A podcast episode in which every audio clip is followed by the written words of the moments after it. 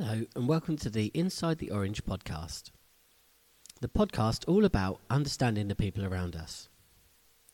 Today's episode is about mistakes and how we believe they define us. This episode is called Spot the Mistake. Let's get into it.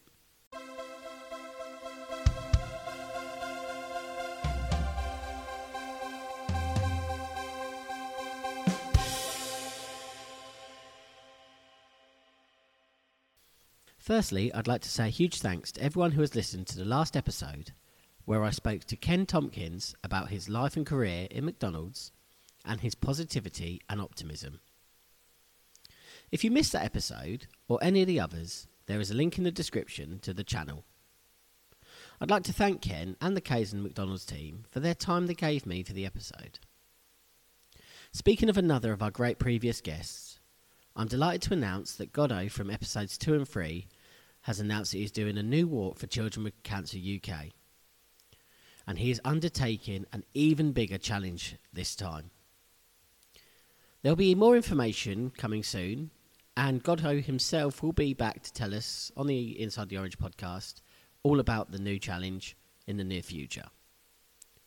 If you want exclusive information, then follow at Goddo27 on Instagram, where he will continue to tell his story. When I thought about making this episode, I thought about just posting the amount of recording it takes me to get the intro out, out of my mouth correctly. And maybe I'll keep the mistakes in for the episode for the stuff that I do throughout the episode that doesn't always make sense. Mistakes are an everyday event. We all make them, whether they're small, microscopic, or, or catastrophic. We still make them. Find me a person that has never made a mistake in life, and you'll be introducing me to a liar. Yet, why are we so defined by them? There are mistakes in all areas of our life, down to the fact that as I script this episode, I've been pro- prompted on the screen by all the spelling and grammar mistakes that I've made. Unfortunately, in life, we don't have that little red underlined squiggle that pops up when we make a mistake, so we can clearly see them, where they happen, and eradicate them.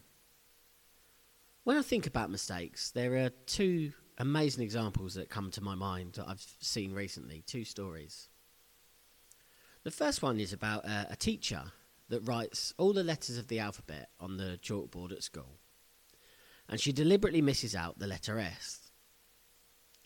She asks the class what they thought about her work, and every single hand goes up in the class, and she asks, "Okay, so you know, what do you want? You know, someone to give her the answer?" And they tell her, "You missed the letter S out." True as that is, no one mentioned that 25 of the letters were correct.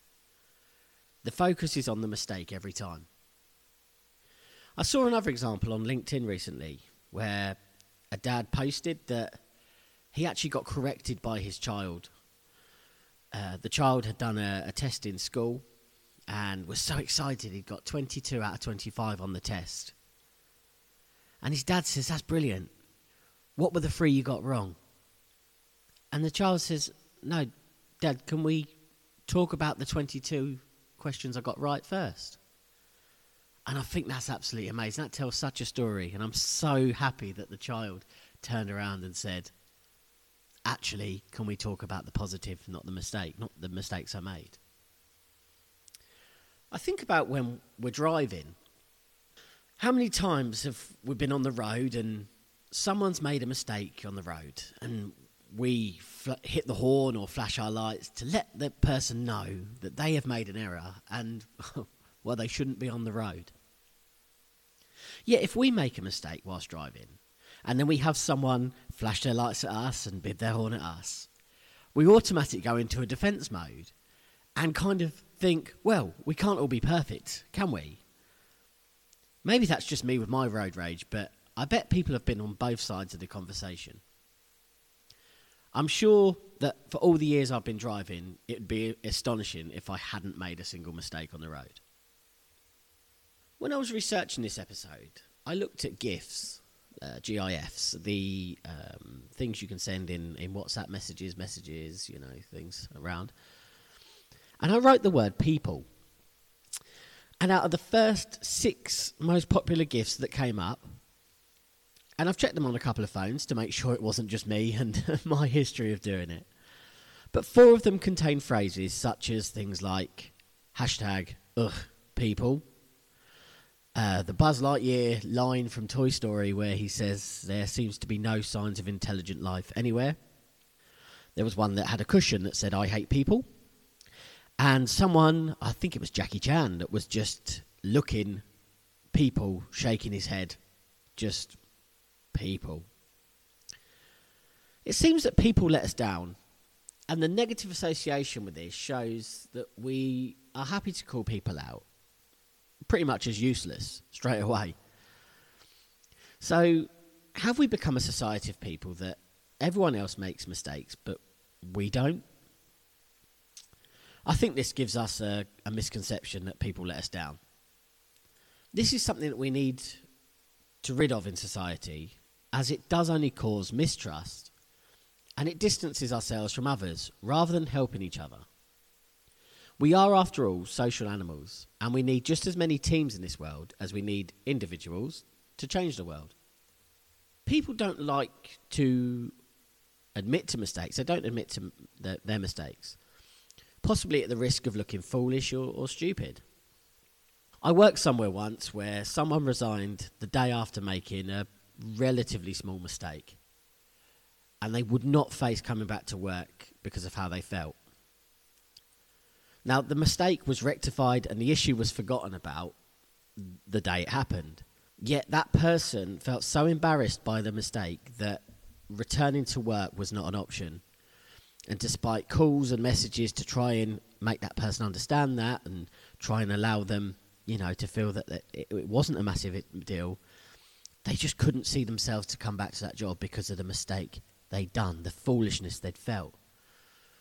Now, I've seen people lie or cheat systems rather than face up to truth and own up to a problem. And why do we allow that? We should celebrate when someone owns up to a mistake because I think that builds trust and builds relationship. From that trust, it builds relationships. The best thing that can come from trust is that the next time you make a mistake, your employees, your teams, your employers will trust that the issue has happened and will be rectified by the same person. They'll trust that you have dealt with the situation. They'll trust that you will come forward if you've made a mistake.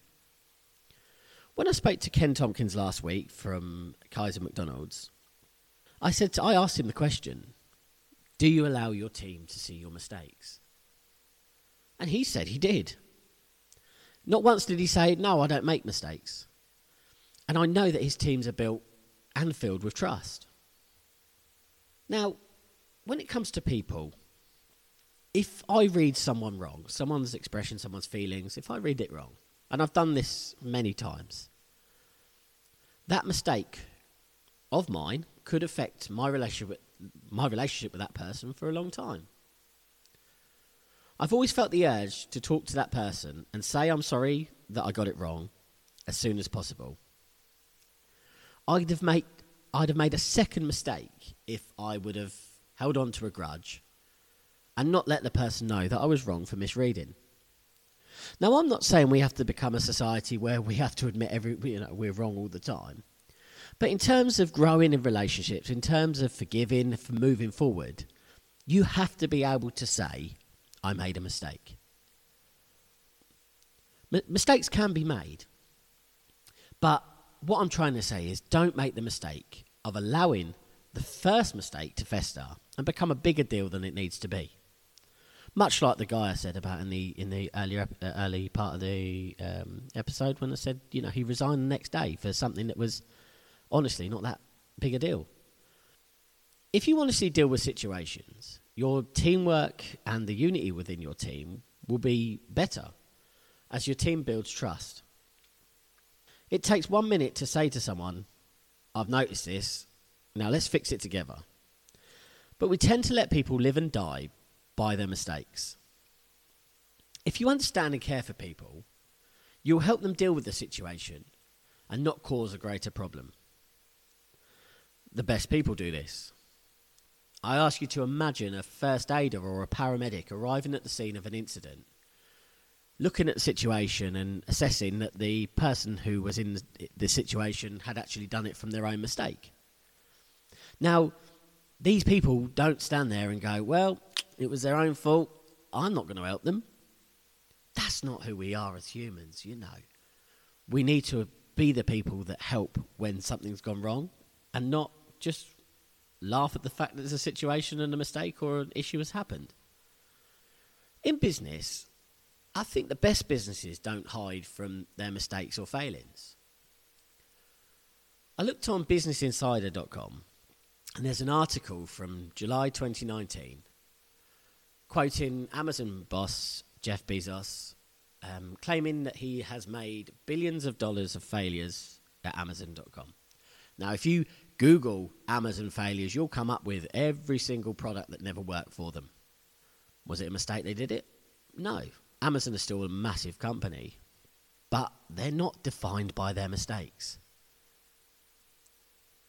If businesses do face issues and have crises, they deal with mistakes through crisis management. They deal with the situations. But businesses need people with integrity to help deal with these situations and people they can trust. What they never do is sit and discuss it for six months and not deal with it or come to a solution. Now, don't get me wrong, I'm not naive. I understand that there may be consequences in people's actions, and ultimately, if something has happened, people can lose their jobs in the situation. But if the incident they know was their fault and could have been avoided, most people will accept the situation. I know if the incident was their fault and couldn't. I know the incident was their fault and could be avoided. Most people will accept the situation. I ask people who work in business if someone comes to you and said, I have made a mistake, how would you respond?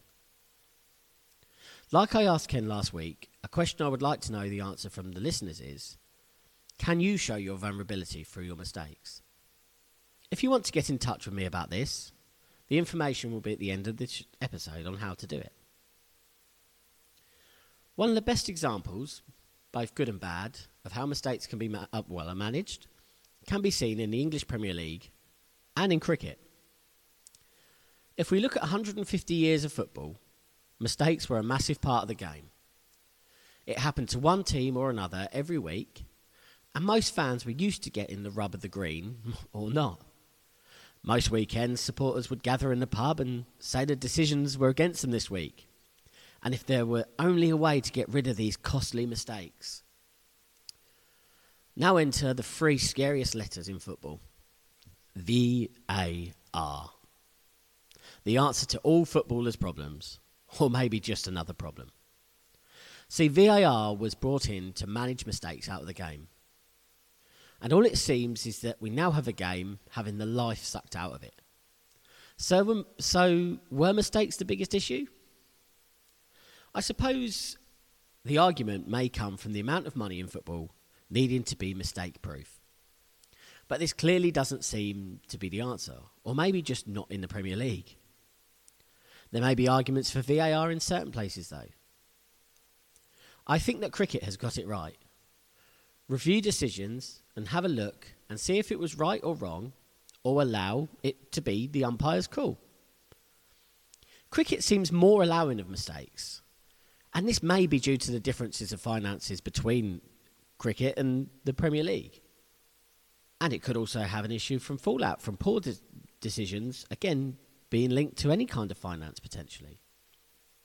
But it does seem a less stressful game to watch.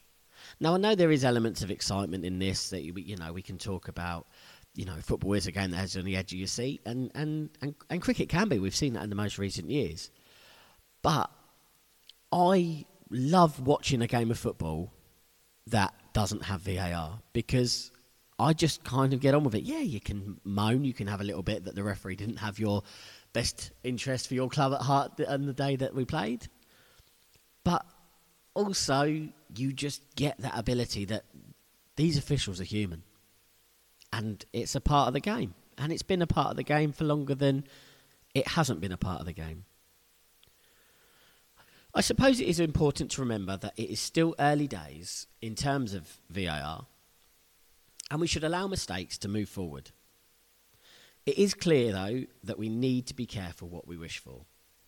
Another element of football that concerns me is the treatment of goalkeepers. I think goalkeepers' careers are defined by mistakes. Not necessarily one mistake, but mistakes. There have been keepers described as top of their game, number one in the world. And they have one mistake, and that kind of feeling goes. And the more mistakes that have been made, the more you find that they get relegated from the top levels of their clubs and they end up having to find new clubs as the trust has gone in their abilities. I don't think it's a convenience that goalkeepers' confidence to mistake ratio ultimately defines the careers they have. Goalkeepers are the most un- misunderstood on the football field. And as the father of a goalkeeper, maybe I'll be accused of being biased. I've counted countless mistakes all over a football field in the Premier League. But if it's Kepa, De Gea, or Adrian recently, that one mistake defines them. Same in grassroots. And there is definitely an argument of goalkeepers' mental strength being their strongest asset. Outfield pundits using terms like the wrong hand or shouldn't have beaten at near post frustrates me completely. As my question to these outfield playing pundits is why weren't you a goalkeeper then if it was that easy? See, I know that this podcast would not be a thing if I hadn't made mistakes somewhere in my life. It has helped me to understand people much more by understanding that it is not our mistakes that define us, it's how we respond to them. I challenge myself every day not to judge when a mistake has happened, but to make sure I'm also part of the solution. And I remain true to myself with the fact that honesty is definitely the best policy. I'd like to thank you for listening to the episode today. If this podcast is something you enjoy, then please subscribe to the podcast and make sure you like and share so more people can hear our message. Next week, we have an interview with another podcaster. He's a British guy that's currently living in the US called Tom Burt. He's co host of It's Pronounced Football and the Songwriters Lounge and we'll talk about his life and what inspires him.